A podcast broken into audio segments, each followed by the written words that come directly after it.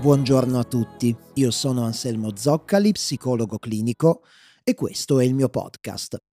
Oggi parliamo di nomofobia e di dipendenza da smartphone, fenomeni che ormai sono enormemente diffusi all'interno delle nostre società iperconnesse e che pertanto non possiamo più permetterci di ignorare.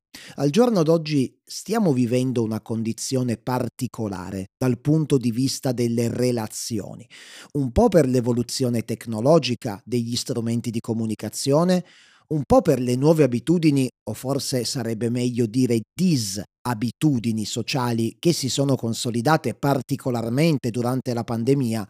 Fatto sta che non siamo mai stati così tanto interconnessi e al tempo stesso non siamo mai stati così soli e chiusi all'interno della nostra dimensione individuale.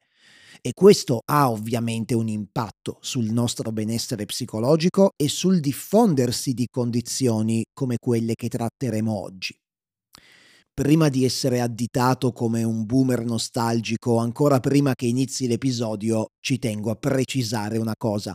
Questo non intende assolutamente essere un attacco misoneistico verso le nuove tecnologie, non vuole essere una cosa del tipo si stava meglio quando non c'erano tutte queste diavolerie elettroniche e si passava la giornata a zappare nei campi. Ecco, per carità, no. Io sono assolutamente a favore dell'innovazione tecnologica e anche dell'implementazione delle nuove tecnologie all'interno delle interazioni sociali. Come dice lo psichiatra Valerio Rosso, non sono le tecnologie il problema. Il problema emerge quando queste nuove tecnologie, che sono estremamente potenti, vengono utilizzate non in funzione di un aumento del benessere dell'individuo e delle società, come dovrebbe essere, ma vengono invece asservite alle logiche del mercato, del consumo. Qui si annida il problema, o almeno parte del problema. Il problema è che la maggior parte delle persone che ha il controllo di queste tecnologie non ha come obiettivo primario il benessere degli utenti che le usano, bensì ha come obiettivo, comprensibilmente anche, mi viene da dire, la massimizzazione dei profitti derivanti dall'uso di queste tecnologie. È quello che la sociologa Shoshana Zuboff chiama capitalismo della sorveglianza e le ripercussioni di tutto ciò sul nostro funzionamento psicosociale cominciano ad essere dolorosamente evidenti. Quindi, che cos'è la nomofobia? Parto da questo termine che probabilmente molti di voi non hanno mai sentito, in quanto si tratta di un termine relativamente nuovo e ancora poco conosciuto. Nomo sta per no mobile e fobia sta per fobia. Vabbè, questa parola sicuramente la conoscete, è una parola che indica una paura angosciosa e il più delle volte immotivata nei confronti di qualcosa. Quindi il nome esteso in realtà sarebbe no mobile fobia, ovvero la paura di rimanere senza cellulare. Più che di rimanere senza cellulare, forse sarebbe più corretto dire la paura di rimanere sconnessi, scollegati dal resto del mondo al quale ci sentiamo connessi proprio attraverso il nostro telefonino. Quindi la paura può essere quella non solo di perdere il cellulare o di non averlo sempre a portata, ma può essere anche la paura di rimanere senza credito, la paura di non avere campo e quindi di non poter navigare sul web o inviare e ricevere messaggi, la paura che il telefono possa scaricarsi. Chi soffre di nomofobia, quando accade una qualunque di queste cose che ho detto e che lo fanno sentire quindi scollegato dal resto del mondo, comincia a sperimentare un forte senso di preoccupazione e di ansia. E si può arrivare nei casi più gravi anche a provare sintomi simili a quelli di un vero e proprio attacco di panico, come iperventilazione, tremori, vertigini, battito cardiaco accelerato, eccetera. Pare che il termine nomofobia sia stato coniato nel 2008 in Inghilterra durante uno studio che aveva lo scopo proprio di indagare la correlazione tra l'utilizzo eccessivo del telefonino e lo sviluppo di disturbi di matrice ansiosa. Questo studio ha rilevato che circa il 53% dei cittadini inglesi mostrava elevati livelli di ansia e stress quando non potevano usare, per una qualunque ragione, il proprio cellulare. E se il 53% vi sembra una percentuale preoccupante, quello era il 2008. Studi più recenti, studi condotti prevalentemente su giovani studenti universitari occidentali, hanno dato risultati ancora più interessanti.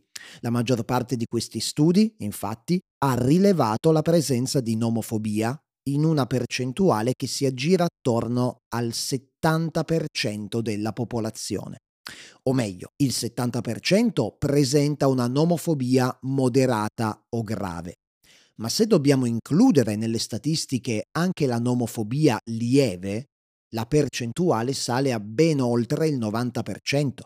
E questa percentuale non riguarda solo i giovani studenti, che comunque risultano essere la fascia più colpita.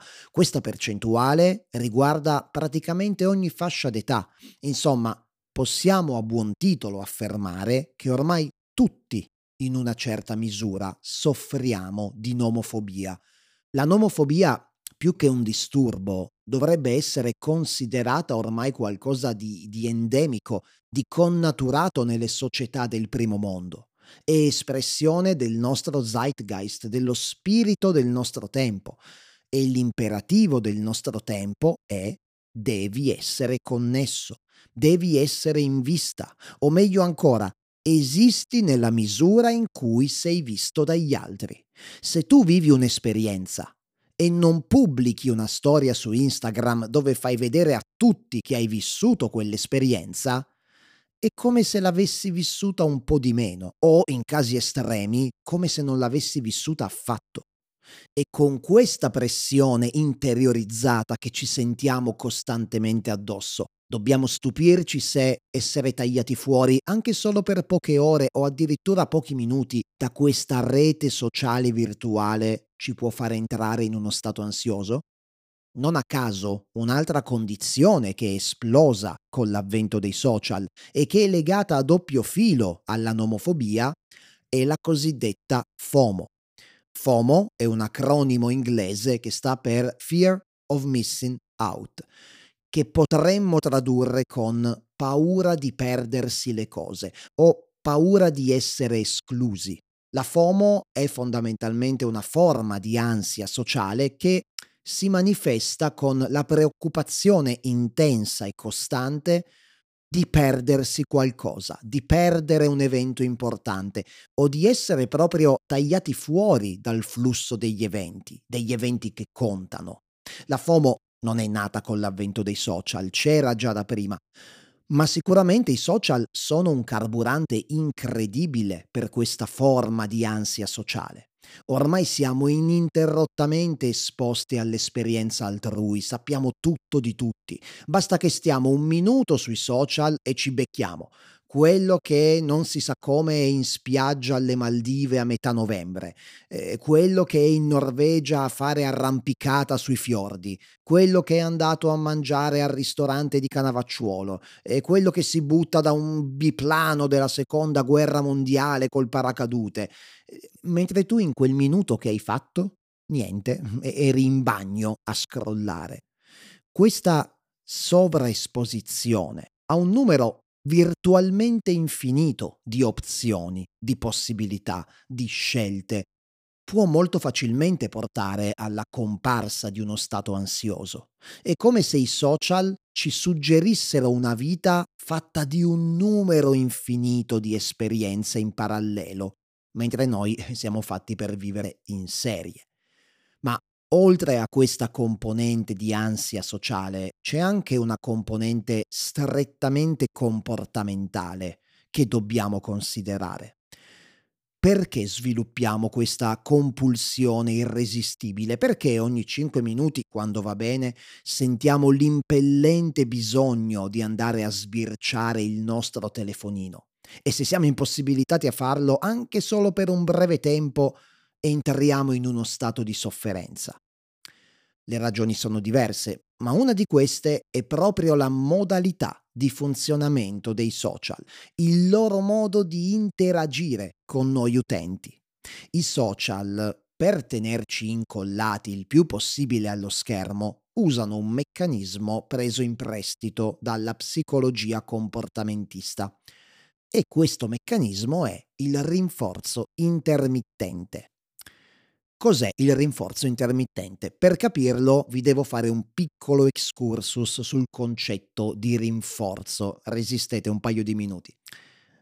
Quando noi facciamo qualcosa e come conseguenza per aver fatto quella cosa otteniamo un premio o una gratificazione, quello è un rinforzo.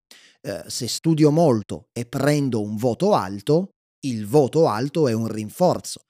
Se cucino un dolce per i miei amici e i miei amici mi fanno i complimenti perché il dolce è buono, i complimenti sono un rinforzo, chiaro? E quando un comportamento viene rinforzato, è molto più probabile che ripeterò quello stesso comportamento in futuro. Studiare tanto per l'esame è stato rinforzato da un bel voto? Studierò tanto anche per il prossimo esame. Preparare un dolce per gli amici è stato rinforzato dai loro complimenti? Lo preparerò anche la prossima volta. Credo che il concetto sia arrivato. Torniamo quindi al rinforzo intermittente. Un rinforzo è intermittente quando a volte c'è, a volte no. Prendiamo ad esempio il gratta e vinci. Io compro un gratta e vinci. Il più delle volte non vinco niente, ma una volta ogni tanto, ho vinto 10 euro, ho vinto 5 euro. Poi, se sono baciato dalla fortuna, faccio jackpot al Superenalotto, ma ovviamente a noi non succederà mai, quindi restiamo coi piedi per terra. Queste piccole vincite di 5-10 euro, che sono casuali e imprevedibili, costituiscono un rinforzo intermittente. Ogni tanto comprare il gratta e vinci mi dà un piccolo premio, la maggior parte delle volte invece resto a bocca asciutta. Ora, studi condotti su animali come topi o piccioni hanno dimostrato che il rinforzo intermittente è il pattern di rinforzo che più facilmente può generare dipendenza. Infatti, quando il rinforzo è costante, sempre presente, alla fine ci fa sentire pienamente soddisfatti, ci fa sentire sazi, potremmo dire. Abbiamo ricevuto abbastanza rinforzi e per un po' possiamo starcene tranquilli, tanto sappiamo che il rinforzo al bisogno è lì. Un pattern di rinforzo intermittente, invece, ci tiene sempre affamati, sempre alla ricerca del prossimo rinforzo che chissà quando arriverà. Ecco quindi che se un comportamento genera un rinforzo intermittente, a volte sì, a volte no, è probabile che a un certo punto cominceremo a mettere in atto compulsivamente quel comportamento, alla ricerca costante e frenetica del prossimo rinforzo. Compreremo un altro gratta e vinci, oppure manderemo un altro messaggio a quel ragazzo che ci piace, ma che ci risponde una volta sì e 3 no. Capito la fregatura del rinforzo intermittente? E i social funzionano esattamente così. Ogni volta che prendiamo in mano il telefono e controlliamo Instagram o TikTok, a volte abbiamo nuovi like e nuovi followers, a volte no. Quando scrolliamo sui social, l'algoritmo ci propone alternativamente contenuti che per noi hanno una valenza diciamo neutra, e contenuti che invece ci piacciono molto e ci gratificano. Anche qui, rinforzo intermittente, non sappiamo mai quando ci sarà il prossimo contenuto gratificante e quindi rimaniamo lì a scrollare a volte anche per ore intere. Inutile dire che questa dinamica da un punto di vista neurochimico ha l'effetto di inondare il nostro cervello di dopamina.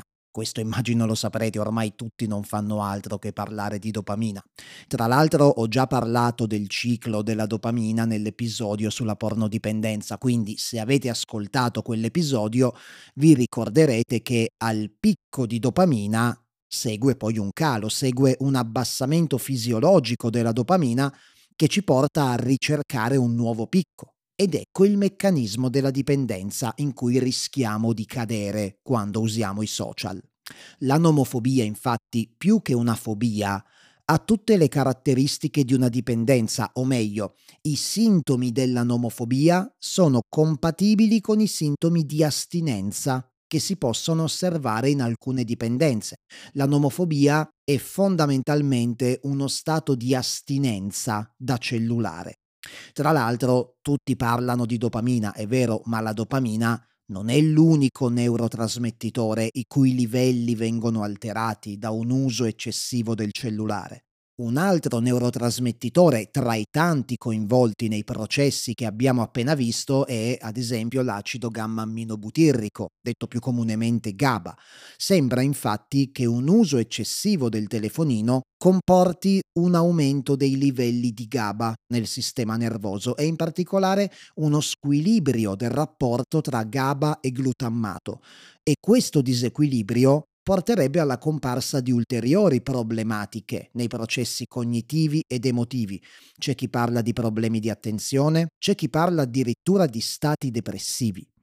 Adesso non voglio addentrarmi troppo nella parte neuro, che non è esattamente il mio campo, è solo per farvi capire che non è solo una questione di dopamina, ma ci sono anche altri neurotrasmettitori che entrano in gioco e impattano sul funzionamento del nostro sistema nervoso. Quindi, data questa fotografia della situazione, cosa possiamo fare? Ovviamente io la risposta non ce l'ho, anche perché si tratta di un tema estremamente complesso e che richiederebbe un'analisi e un intervento di natura multidisciplinare. Quindi quello che posso fornirvi da qui in poi sono solo opinioni strettamente personali. Ad oggi il trattamento d'elezione per la nomofobia sembra essere la terapia cognitivo-comportamentale, ma personalmente ritengo che considerare questo problema in termini esclusivamente di patologia individuale voglia dire guardarlo dal buco della serratura. Il cellulare e le sue modalità di utilizzo sono uno dei temi fondamentali del nostro tempo e occorre approcciarsi a questo tema in modo olistico e costruttivo. Innanzitutto dobbiamo evitare il misoneismo, ovvero l'avversione a prioristica per tutto ciò che è nuovo. Le nuove tecnologie non sono il male, sono solo, come ho detto a inizio episodio, strumenti enormemente potenti e come tutti gli strumenti potenti possono esserlo nel bene e nel male. Ed è ovvio che finché l'uso di queste tecnologie sarà in mano alle logiche di mercato, che per loro stessa natura inseguono il profitto e non il benessere comunitario, sarà molto difficile assistere ad una inversione di tendenza riguardo ai fenomeni di cui abbiamo parlato finora. Ma al tempo stesso non credo che tutto possa essere ridotto a questo. Ci sono sicuramente altri fattori da tenere in considerazione, fattori di natura sociale, anche storica. Io, per esempio, tra le concause ci metterei anche l'iperindividualismo postmoderno emerso a seguito del crollo delle grandi ideologie, la pandemia che, come abbiamo detto all'inizio, sicuramente non ha aiutato. Insomma, a costo di essere ripetitivo, la questione è complessa. Quello che è sicuro è che non può più essere rimandata la presa di consapevolezza che stiamo entrando, anzi che siamo già entrati a pie pari in un nuovo modo di essere in relazione e in interazione con gli altri e con il mondo. E che questo nuovo modo, assieme a enormi opportunità, porta con sé anche enormi rischi per la nostra salute biopsicosociale. E non possiamo più permetterci di ignorare né le une né gli altri. Bene, ci fermiamo qui. Io come sempre vi ringrazio per aver trascorso il vostro tempo con me e vi do appuntamento al prossimo episodio del podcast tra 2 settimane. Se avete ascoltato l'episodio su YouTube e volete farmi sapere il vostro punto di vista, potete scrivermi nei commenti. Io vi leggo e vi rispondo sempre con grande piacere. E nel salutarvi vi ricordo che se vi piacciono i miei contenuti, potete seguirmi anche su tutti gli altri miei social. Trovate tutti i link in descrizione. Ciao a tutti e a presto!